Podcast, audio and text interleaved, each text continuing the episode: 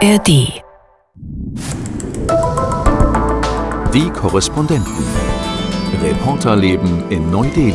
Wir wollen nicht Teil des Problems sein, sondern wir wollen auch Teil der Lösung sein. Früher begann der Gletscher direkt vor der Tür dieses Basislagers. Ein Podcast von NDR Info. Hallo und Namaste. Schön, dass ihr wieder mit dabei seid. Hier sind Samuel und Charlotte.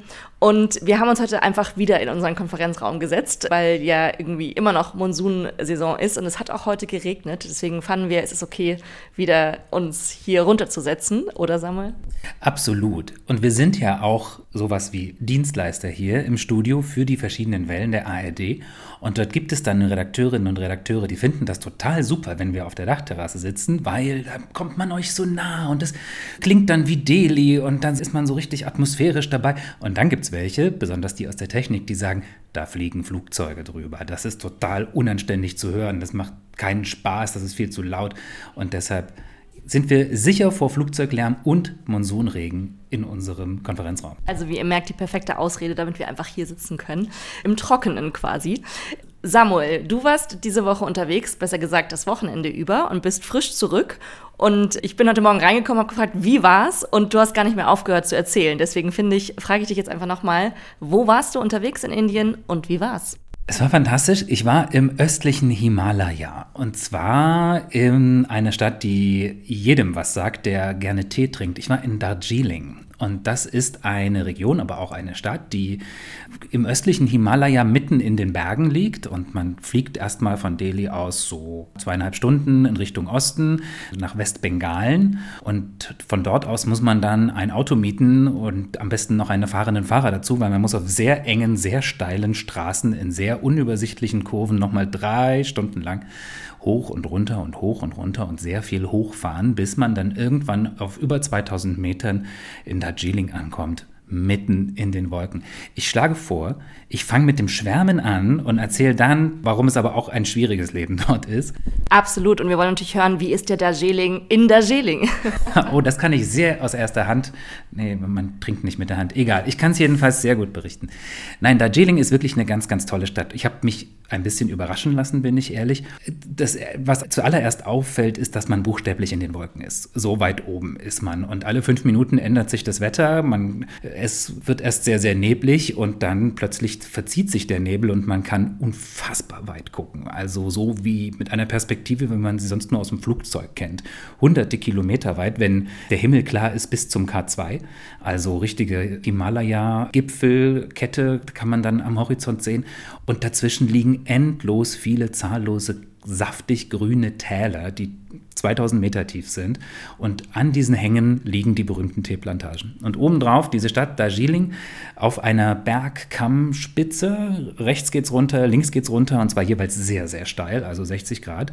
Und da, wo eigentlich überhaupt kein Platz ist, hat sich über die letzten Jahrzehnte diese Stadt entwickelt, in einer sehr wilden Mischung aus alten Kolonialbauten der Briten, neuen Touristikbauten, 3-, 4-stöckigen Hotels und dazwischen in jede Gasse, von der man nicht glaubt, dass noch was reinpassen würde, die Wohnhäuser der Menschen in einem ganz wilden Stil, so wie auch die Bevölkerung dort sehr stark gemischt ist aus einer alten regionalen Ureinwohnerschaft, den Nachkommen der Kolonialherren aus Großbritannien, übrigens auch sehr viele Deutsche, die dort Teeplantagen gegründet haben im 19. Jahrhundert und Fabriken aufgebaut haben.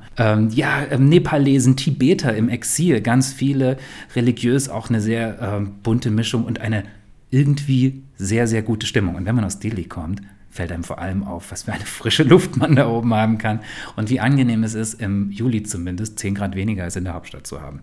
Und der Regen war nicht so schlimm, weil ich dachte ja schon, gerade wenn Monsunregen ist, hatten wir vor 10 Tagen gab es ja so Landslides, also so die Erdrutsche in bergigen Regionen. Deswegen dachte ich schon, in den Bergen, wie es wohl sein wird. Na, wir aus Hamburg sind ja nicht aus Zucker, ne? Also wir sind das ja gewohnt, so ein bisschen hin und wieder mal etwas Nieselregen und dann schüttet es halt auch mal richtig kräftig in der Monsunzeit, was auch nicht ungefährlich ist. Dort kommt auch jeden Tag mal irgendwie ein kleinerer oder größerer Erdrutsch runter, sehr normal da oben. Aber nö, war ehrlich gesagt, hatten wir großes Glück mit dem Wetter. Aber was ich mich jetzt frage, ich habe mich noch nie wirklich mit Teeanbau beschäftigt, aber irgendwie denke ich immer, das sind so eher so Hügel, aber eben, ich denke nicht so an steiles Gebirge, wenn ich an Tee denke. Also warum haben die Briten beschlossen, dass sie gerade da den Tee anbauen, wenn du es denn weißt? In der Hoffnung, dass jetzt niemand zuhört, der sich wirklich damit auskennt, kann man es vielleicht so stark vereinfachen. Es gibt Assam-Tee. Also erstmal alle diese Tees, grüner Tee, schwarzer Tee, Assam-Tee, Darjeeling-Tee, das sind alles dieselbe Pflanze, also botanisch betrachtet ist das derselbe Busch.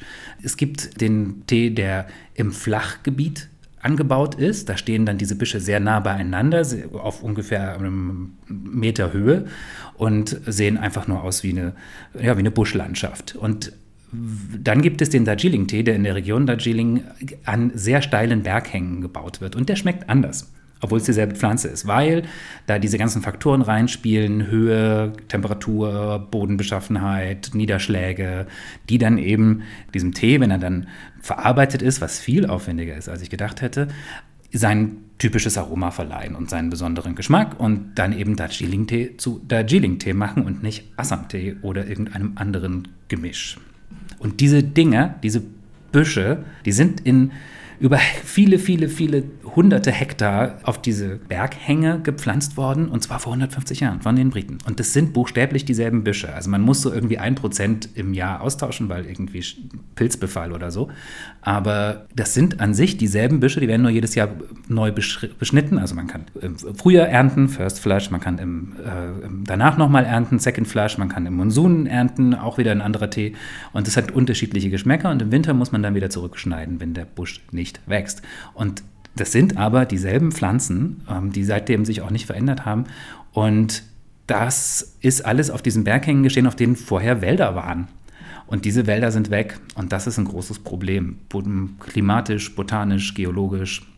Aber es ist sehr faszinierend, dass die Pflanzen so lange überlebt haben. Und auch die Vorstellung, dass irgendein englischer, britischer Gouverneur von damals genau Tee von derselben Pflanze getrunken hat, wie du vielleicht jetzt. Aber das heißt, die Pflanzen konnten so viele Jahrzehnte überdauern und sind sie denn jetzt bedroht oder was ist so das Problem? Weil die Frage, während du gesprochen hast über Darjeeling, dachte ich so, naja, die ganze Welt trinkt Darjeeling, aus der Region vermutlich, aber die Frage ist wahrscheinlich, wie lange noch? Der Tee ist ein sehr schönes Beispiel dafür, was der Klimawandel mit der Region anstellt oder was für konkrete Auswirkungen dieses allgemeine, komplexe Phänomen globale Erderwärmung anrichten kann. Und dieser Tee, diese Pflanzen, die wachsen dort seit 150 Jahren, werden seit 150 Jahren auf dieselbe Art und Weise, da hat sich wirklich überhaupt nichts dran geändert, von Arbeiterinnen, das sind zu 80% Frauen, gepflückt, die da in den steilen Berghängen rumkraxeln in ihren Gummistiefeln und für 50 Cent das Kilo da die Blätter abrupfen. Und die werden auch in denselben Maschinen, wir haben uns diese Fabriken angeguckt, das ist wie eine Zeitreise. Da stehen diese gusseisernen, lauten Maschinen, die diesen Tee erst trocknen, dann wälzen und dann fermentieren und sortieren und schütteln und rütteln. Und die stehen dieselben Maschinen wie aus dem Beginn des 20. Jahrhunderts. Da sind ja dann immer so Typenschilder eingeprägt. Und man kann sehen, dass diese Maschine 1925 in Bombay gebaut ist von einer Firma mit dem schönen Namen Britannia. Und diese Herstellung, die hat sich wirklich nicht verändert über 100 Jahre. Und diese Tradition ist ja gleichzeitig auch das Asset. Das ist ja das, was man nur dort kriegt, nur dort in dieser Qualität und nur dort mit diesem konkreten Aroma. Und das geht nicht mehr, weil die Produktion, also diese ganzen genannten Faktoren, Niederschlag, Temperatur, das ändert sich halt und zwar nicht nur konstant immer in eine schlechte Richtung für diese Pflanze, sondern auch noch in heftigen Ausschlägen. Also es gibt 180 Tage lang gab es im letzten Jahr keinen Regentropfen auf dieser Teeplantage, auf der wir waren. Das ist eine Dürre, das ist ein Problem für diese Pflanze. Dann gibt es plötzlich so heftigen Regenfällen, dass irgendwie der Hang droht abzurutschen. Dann erodiert deshalb der Boden. Dann gibt es plötzlich Probleme mit Schädlingen, die es vorher nicht gab. Und darunter leidet zum einen die Quantität, also die Produktion geht runter, so was an Tonnen da jedes Jahr rausgeholt wird aus so einer Plantage. Und darunter leidet auch die Qualität, was ich jetzt ehrlich gesagt nicht, also mir kannst du alles Mögliche andrehen für einen guten Tee, aber das sagen die Profis. Und es gibt Profis, es gibt ein Tee-Institut. So eine Art Tee-Sommelier wahrscheinlich auch. Ja, das ist auch wirklich ein Berufsbild, das kannst du dort lernen. Also in der Region, und das ist ein angestrebtes Berufsbild so, also da kannst du wirklich auch quasi als QM, würde man vielleicht im Qualitätsmanagement, kannst du irgendwie ein recht gutes Geld verdienen, wenn du dich wirklich damit auskennst und sagen kannst, hier kommt eine florale Note in Richtung Bergamotte raus. Tea Taster. Ja, Tea Tasting ist tatsächlich ein anerkannter Berufszweig dort. Und die stellen fest, dass diese Qualität einfach abnimmt. Und jetzt kann man einerseits irgendwie sagen, wir machen das seit 100 Jahren so, also machen wir es auch die nächsten 100 so, aber damit läuft man vor eine Wand. Also zum einen gibt es ganz viele Plantagen, natürlich auch die, die uns reingelassen haben, die uns eingeladen haben, schaut mal hier und da und hier und dort. Die stellen um auf sehr viel ökologischeren Landbau als früher. Müssen sie auch machen, weil das eine Nachfrage ist. Wir Deutschen kaufen sehr bewusst und wir sind ein sehr, sehr wichtiger Markt für dieses Exportgeschäft, das wirklich also Millionen Tonnen jedes Jahr umfasst. Und wir wollen diese Gütesiegel haben, wir wollen, dass da keine Pestizide versprüht werden, keine gemeinen, wir wollen, dass die Leute einigermaßen anständig bezahlt werden und nicht ausgebeutet werden. Und deshalb stellen so ein paar um diesen Markt noch zu retten, auch wenn sie dadurch viel höhere Kosten haben als früher. Und viele, nutzen trotzdem die Chemiekeule und sprühen jetzt halt dann irgendwann, als sie gemerkt haben, die Arbeiterinnen kriegen alle Hautkrankheiten davon, dann sprühen wir jetzt halt mit einer Drohne. Das ist vielleicht schön für die Arbeiter und nicht zu unterschätzen, aber es ändert am Grundproblem erstmal nichts. Und diese Veränderung, das finde ich, spiegelt die Herausforderung, vor der diese ganze Region steht, sehr schön wider. Diese ganze Region Darjeeling, die lebt von diesen 3 Ts, 3 Ts haben sie mir gesagt. Das erste T ist T, also T, das zweite ist Tourism und das dritte ist Train, nämlich der Zug, der dort oben sich die Serpentinen hoch und runter schlängelt, auch derselbe wie aus den 1800 noch was Jahren. Das ist, glaube ich, der berühmte Toy Train, habe ich mal gehört. Genau, weil der so Spielzeuggröße hat. Das ist wirklich der gleiche Zug wie bei den Briten? Ja, das sind dieselben Maschinen und das ist so eine Schmalspurbahn mit so einer kleinen, wirkt ein bisschen spielzeughaft, kurzen Lokomotive, Dampf, Kohle, stinkt wie Hölle, ist laut wie sonst was und eigentlich, glaube ich, sehr unbequem drin zu fahren, denn es muss so rütteln da. Ich habe es nicht ausprobiert, er ist nur ein paar Mal mir vorbeigetuckert und getufft, aber ja, diese Darjeeling Himalayan Railroad ist der Begriff, den man googeln muss, wenn man sich für diese Züge interessiert. Diese 3 T, Tourismus, T, Zug, die sind dort eine Lebensgrundlage für diese Region und nichts davon kann ewig weiter wachsen, weil alles steht vor diesem Problem Klimawandel. Der Zug trägt dazu bei, sie müssen andere Wege der Fortbewegung dort finden, weil alle fahren, also Allrad-Jeeps, das ist das normale Fortbewegungsmittel, weil nur die schaffen diese extremen Steige und diese miesen Straßen dort in der Umgebung, also diese Schlaglochbuckelpisten. So ein Jeep, der da irgendwie 15 Liter verbraucht, der ist Schulbus, der ist Lieferverkehr, der bringt die alte Oma zum Arzt, das ist das einzige Fortbewegungsmittel dort und macht Dreck. Und dazu kommen der Tourismus, der Müll, den die Leute da mitbringen, die Häuser, die da in die Hänge gekloppt werden, um Hotels zu bauen. Das geht alles nicht mehr weiter, das wissen sie auch. Und zugleich gibt es eine ganz große Zerrissenheit darüber, wie jetzt weitermachen. Auf der einen Seite ist die Erkenntnis da, wir müssen uns irgendwie verändern und wir können so nicht weitermachen. Das Wachstum hat irgendwie Grenzen. Und auf der anderen Seite ist so ein großer Drang, ja, aber warum denn ausgerechnet jetzt? Jetzt haben wir endlich unsere goldene Zeit. Jetzt kommen endlich die Europäer hierher, bezahlen gutes Geld für diese Hotels und endlich können wir auch mal was gewinnen und sollen ausgerechnet jetzt aufhören, nur weil das Pariser Klimaabkommen das irgendwie so von uns verlangt. Wir haben doch nicht 150 Jahre lang das Klima erwärmt. Das waren die Europäer mit ihrer Industrialisierung. Jetzt ist es bei uns endlich soweit und wir dürfen nicht mehr. Da ist eine ganz große, zugleich ist ihre eigene Lebensqualität bedroht und ihre eigenen Lebensstandards. Und das in ganz vielerlei Hinsicht, auch die Gletscher sind ein großes Problem dort. Da sind sie sich irgendwie sehr, sehr unsicher. Und das hat mich erinnert, dieses Problem, falls ich dir diese Brücke bauen darf, Charlotte, du warst ja mit Robert Habeck unterwegs in der vergangenen Woche und der hat nämlich auch versucht, genau dieses Thema zu adressieren. Wachstum ja, aber irgendwie, wenn es geht, mit ein bisschen Rücksicht auf das Klima. Wie war es mit dem Vizekanzler? Du bist ja mitgefahren, ich bin im Studio geblieben und habe ein paar Live-Gespräche gemacht, aber du hast ihn begleitet. Was hat er denn für Lösungsvorschläge anzubieten? Genau, es ist ja der Vizekanzler Robert Habeck und aber auch ja der Wirtschaftsminister und der Minister für Klimaschutz. Und deswegen hatte er definitiv auch das Thema erneuerbare Energien mit im Gepäck und kam ja hier nach Indien und hat sich auch richtig viel Zeit genommen. Also er ist mittwochs abgereist und samstags erst wieder zurückgekommen nach Berlin, also 4 Tage Indien. Und daran merkt man ja, dass es ihm wichtig wichtig war, hierher zu kommen, den Indern zu vermitteln, hier, wir sind interessiert an einer Partnerschaft, also dieses Wort kam immer wieder, Indien soll jetzt Premium-Partner werden für Deutschland. Da wundert, also wir Journalisten, wir belächeln das ja immer so ein bisschen, so diese Sprache, wo man... So ein bisschen wie so ein Amazon Prime-Abo oder so eine Premium-Mitgliedschaft in irgendeinem Fitnessstudio, ja. Ja, das stimmt. Es wirkt auf jeden Fall sehr überlegt. Man hatte so den Eindruck, das war so der Sinn dieses Besuchs, den Indern klarzumachen, wir haben Interesse an einer engen Partnerschaft mit euch. Vor allem natürlich geht es um Wirtschaftsinteressen. Er möchte den Handel fördern und er hatte nämlich mit dabei eine sehr große Wirtschaftsdelegation, also Unternehmerinnen und Unternehmer aus Deutschland, die ganz bewusst auch sich besser vernetzen sollten mit indischen Partnerunternehmen. Was waren das für Leute? DHL, die Deutsche Bank, BASF war auch dabei. Dann ein Unternehmer aus München, der Brennstoffzellen herstellt, unter anderem mit Wasserstoff und Methanol. Und jetzt vor kurzem hier in der Nähe von Delhi eine Produktionsstätte aufgebaut hat mit einem indischen Unternehmen. Und es war ganz interessant, weil solche Reisen laufen dann so ab, dass dann es ein bestimmtes Programm gibt und wir Journalisten sind dann im Pressebus hinter Robert Habeck quasi hergefahren zu dieser Produktionsstätte und haben uns das dann angeschaut. Dann ist Robert Habeck da reingelaufen, hat sich eben so eine Brennstoffzelle erklären lassen, die eben jetzt mit grünem Wasserstoff betrieben werden soll. Und das war genau dann so ein Erfolgsprojekt und das war ihm so wichtig, das merkte man ihm an, dass es viel mehr von diesen deutsch-indischen Partnerschaften gibt.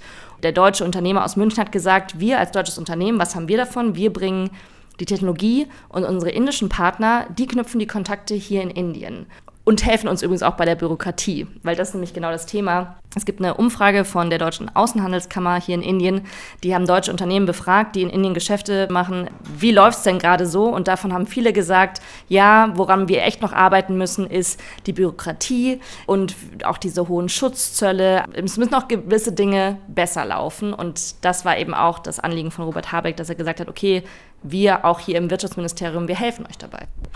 Also, wenn ich das richtig verstehe, wir helfen euch dabei, das unter einen Hut zu bringen, so Wachstum und quasi erneuerbare Energien und grüne Technologien und irgendwie dieses Wachstum auf eine Art und Weise zu gestalten, dass es einigermaßen nachhaltig läuft, aber trotzdem deutsche Unternehmen dabei profitieren, weil es sonst die chinesischen tun oder die türkischen oder die italienischen. Verstehe. Aber ehrlicherweise so eine kleine Wasserstofffabrik oder Brennstoffzellenfabrik, die unter anderem dann mit Wasserstoff, der grün ist, also aus Windenergie oder so ursprünglich mal gewonnen worden ist. Reicht das? Oder haben die sowas wie einen Masterplan mitgebracht? Weil wenn ich höre, BASF klingt jetzt für mich nicht und dann noch vielleicht dazu rechne, die schon da sind, BMW, VW und so weiter, das sind jetzt ja nicht die Klimaretter. Nee, das stimmt. Man muss auch wissen, es gibt inzwischen mehr als 2000 deutsche Unternehmen, die in Indien ihren Firmensitz haben. Aber ich glaube, Robert Habeck war es wichtig zu betonen, dass es vor allem aus seiner Sicht um den Ausbau von erneuerbaren Energien geht. Also er hat dann von einer Energiepartnerschaft gesprochen, da sind wir wieder bei dem Wort. Aber natürlich gibt es auch eben die anderen Geschäfte, die aber er dann nicht so betont hat. Natürlich gibt es auch andere Wirtschaftszweige, weil für viele deutsche Unternehmen, das muss man sich ja auch klar machen, ist Indien so ein riesiges Land. Also hier gibt es so ein bisschen noch Pioniergeist. Aber man muss auch gleichzeitig sagen, Indien ist eben noch das Land mit dem drittgrößten Ausstoß an Treibhausgasen. Genau das, was du vorhin gesagt hast. Es ist einfach ein riesiges Land. Es verschmutzt die Umwelt. Es ist verantwortlich für auch den Klimawandel und für die Erderwärmung. Aber das merkte man Robert Habeck auch an, dass er eben versucht hat, nicht eben den deutschen Minister zu spielen, der den Indern sagt, was sie zu tun haben, sondern da war so eine andere Art, auf Augenhöhe klarzumachen, so ja, ihr wisst ja selbst, dass ihr klimaneutral werden wollt, weil nämlich Indien will bis 2070, also in ein paar Jahrzehnten, klimaneutral werden. Aber immerhin sagen sie es zumindest. Und man muss auch sagen, 70% des Stroms in Indien kommt aus Kohlekraftwerken. Aber immerhin hat Narendra Modi, der Premierminister, ein sehr ambitioniertes Ziel rausgegeben, denn bis 2030 soll die Hälfte von Indiens Energie aus Erneuerbaren kommen. Also zum Beispiel gibt es riesige Solarparks in der Wüste von Rajasthan, weil was sie haben, ist ja die Sonne zum Beispiel oder auch Wasserkraft im Himalaya. Aber die Frage wird eben sein, schaffen sie das so schnell? Und das ist genau diese Brücke und vielleicht helfen genau dabei die Deutschen mit ihrem Know-how. Hast du denn den Eindruck, dass er da willkommen war? Weil das ist ja echt, das ist ein Ritt auf der Rasierklinge. Ne? Diplomatisch ist das Drahtseil. Also einerseits irgendwie sagen, wir sind, würden gerne auch ein bisschen was verdienen an dem, ja, riesige Wachstumsraten, wo hat man das noch, irgendwie 6-7% Rendite. Und dann haben wir vielleicht auch hier noch im Gepäck irgendwie ein, zwei, drei Unternehmen, die wir vielleicht dabei helfen würden, eine Infrastruktur aufzubauen, die dem Klima nicht so stark schaden wird. War er denn willkommen? Weil auf der anderen Seite wird das ja dann auch schnell als eine neue Form von Kolonialismus wahrgenommen. Denn ich erinnere mich, wir haben eine große Recherche hier gemacht über den Ölhandel zwischen Indien und Russland, wo es darum geht, dass Indien jetzt immer mehr Öl kauft, das, was nicht mehr nach Europa exportiert werden kann, wegen der Sanktionen der G7 und der EU gegen Russland. Und da gucken jetzt alle, Indien kauft das jetzt und profitiert davon noch. Und die Inder sagen da, naja, ehrlicherweise, bei uns lebt die Hälfte der Bevölkerung in Armut. Und wir schauen jetzt bitte erstmal, dass wir das einigermaßen hinbekommen, hier günstiges Benzin an die Tankstellen zu kriegen und die Leute und eine Entwicklung hinzubekommen. Und dann können wir gucken, ob wir zum Weltfrieden beitragen oder irgendwie das Klima retten wollen. Ist denn das angekommen so bei den Indern, dass Robert Habeck da einen Fuß in die Tür gekriegt hat? Oder haben die den irgendwie seine Vorträge halten lassen und dann in Wahrheit abgewunken? Na, er soll ja mal reden. Nee, mein Eindruck war schon, dass die Inder ihn sehr wohl willkommen geheißen haben und auch tatsächlich ein Interesse daran haben, an dieser Partnerschaft. Weil er hat ja zum Beispiel auch an dem einen Tag, wo er in Neu-Delhi war, hat er den Außenminister getroffen, der ihn dann schließlich getroffen hat, auch wenn der Termin etwas verschoben wurde. Aber immerhin, er hat ihn getroffen. Das zeigt ja auch die Bedeutung, die dann der deutsche Vizekanzler für den indischen Außenminister hat. Und er hat auch den Handelsminister getroffen.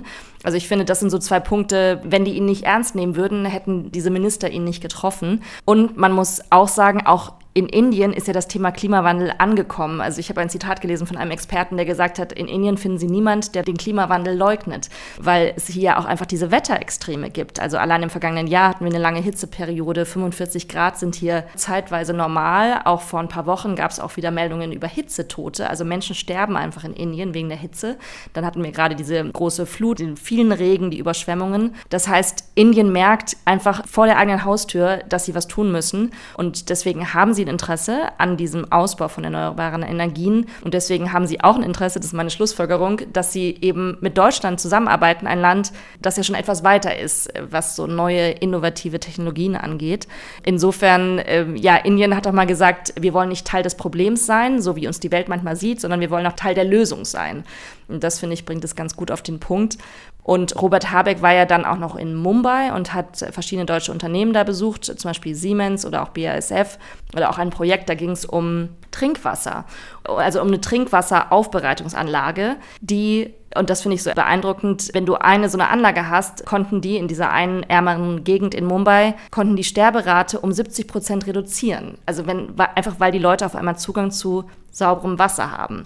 Und das ist ja genau das. Deutsche Technologie trifft dann auf indische Abnehmer quasi. Könnte also funktionieren. Zumindest, Indien ist ja auch groß genug, um mehrere Partner sich zu suchen. Und das merkt man ja auch, das tun sie an allen möglichen Stellen. Sie sehen ja auch überhaupt keinen Widerspruch darin, das ist jetzt nur ein kleines Beispiel, russisches Öl zu kaufen auf der einen Seite und auf der anderen Seite französische Kampfflugzeuge. Warum nicht? Also man ist ja auch in diesem wachsenden Selbstbewusstsein so weit, dass man sagt, wir brauchen nicht nur einen Partner, sondern wir sind die Partner, nach denen man sich umdreht. Und wer hier investieren will, der kann das dann auch gerne tun. Und das Land ist ja groß genug für mehrere Arten der Energiegewinnung zum Beispiel.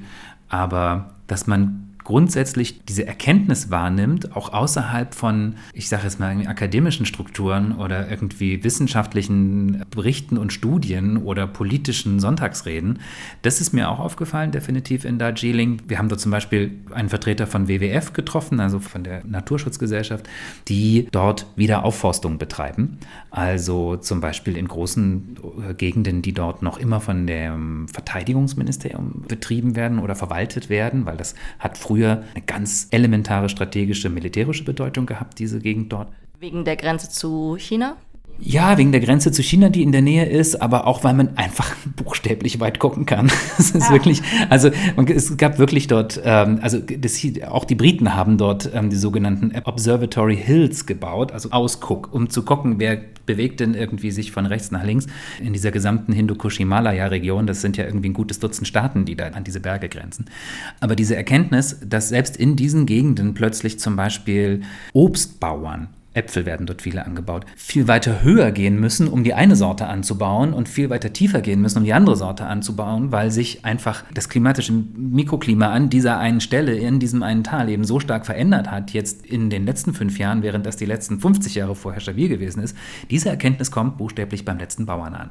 Der merkt es, dass da was irgendwie jetzt anders gemacht werden muss, dass die Böden nicht mehr so gut sind wie früher, dass irgendwie die Wetterphänomene irgendwie extremer werden und dass man da irgendwie was machen muss. Deshalb gibt es da, wenn man mit Umweltaktivisten spricht, wenn man mit Naturschützern spricht, durchaus die Hoffnung, dass man jetzt, wo man damit vielleicht auch Geld verdienen kann, wenn man Geschäftsmodelle findet, die beides verbinden, dass sich da vielleicht wirklich etwas ändern wird zum Besseren. Oder auch die Sache mit den Gletschern, ne? Da wollte ich nur noch zu fragen, weil du hast die Gletscher erwähnt. Das ist wahrscheinlich ja genauso, dass du Menschen getroffen hast, die in ihrer Kindheit quasi den Gletscher gesehen haben am Hang, aber ihn jetzt eben nicht mehr sehen. Ja, also die Gletscher spielen eine sehr, sehr komplexe, aber unfassbar elementare Rolle für diese Region, weil sie Trinkwasserreservoir sind. Diese Eiscaps, diese Eisdecke, die über diese gesamte Region sich verteilt, ist die größte außerhalb von Nord- und Südpol auf der ganzen Welt. Und die ziehen sich immer weiter zurück. Die schmelzen viel, viel schneller auch, als man vor 5 Jahren noch berechnet hat. Jetzt, wo man es misst, das tut man über Satellitenbilder oder weil man da Messgeräte reinsteckt und die man dann einfrieren lässt und dann wieder rausholt. Das geht alles so viel dramatischer. Und sehr anschaulich gewesen ist dieses eine Beispiel. Wir haben dort gesprochen mit dem Himalayan Mountaineering Institute. Das ist die erste Adresse, wenn du dich auf eine Besteigung eines 8000ers vorbereiten möchtest. Also dort lernst du Bergsteigen, und zwar extremes Bergsteigen, auch betrieben vom Verteidigungsministerium. Geht also sehr zackig zu dort, ordentlich, alle haben militärische Ränge und es ist ein heftiger Drill, der dort los ist, aber danach bist du fit. Und die haben ein eigenes Basecamp, ein eigenes Basislager auf weiß ich nicht wie viel 1000 Metern Höhe, wo der Gletscher genau beginnt, um dort das Klettern im Eis zu trainieren, wie man sich also mit den Steigeisen und den Pickeln da durch die Eisdecke entlang irgendeiner senkrechten Wand hochhangelt.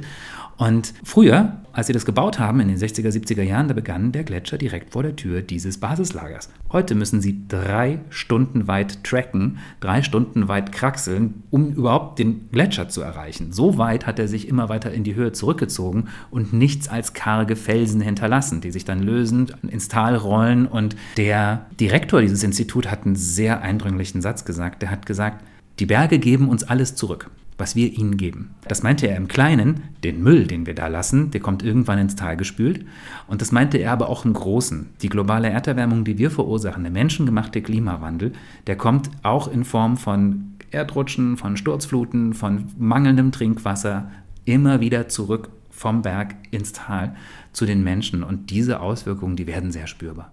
Mensch, ich bin gespannt auf deine Berichte zum Thema Gletscher, Schmelze und natürlich Tee in Darjeeling. Ich hatte ja sehr Lust, eigentlich müssten wir jetzt ein Darjeeling trinken. Stimmt, hätten wir vorbereiten können. Ja. Genau, deine Zeit ist jetzt auch hier schon wieder zu Ende als Vertreter für Peter. Das ist ja immer das ist mir gar nicht egal. Ich bin der Vertreter für Peter. Schöne Grüße an Peter Hornung. Das war mir eine Ehre, dein Peter-Vertreter zu sein, lieber Peter. Und danke an die treuen Abonnentinnen und Abonnenten dieses tollen Podcasts. Das ist ein tolles Format, hat mir großen Spaß gemacht und es hat fantastischen Spaß gemacht, mit dir zusammenzuarbeiten, liebe Charlotte, auf dass es bald wieder passiert. Ja, auf jeden Fall. Komm einfach zurück. Deli wartet auf dich. Und ja, vielen Dank euch fürs Zuhören. Wenn ihr auch die eine oder andere Anekdote habt in Darjeeling, in den Bergen, im Himalaya oder wenn ihr auch mal mit diesem Toy-Train gefahren seid, dann schreibt uns gerne oder auch mit Themenideen an neudeli@ndr.de. Die E-Mail ist wie immer neudeli@ndr.de.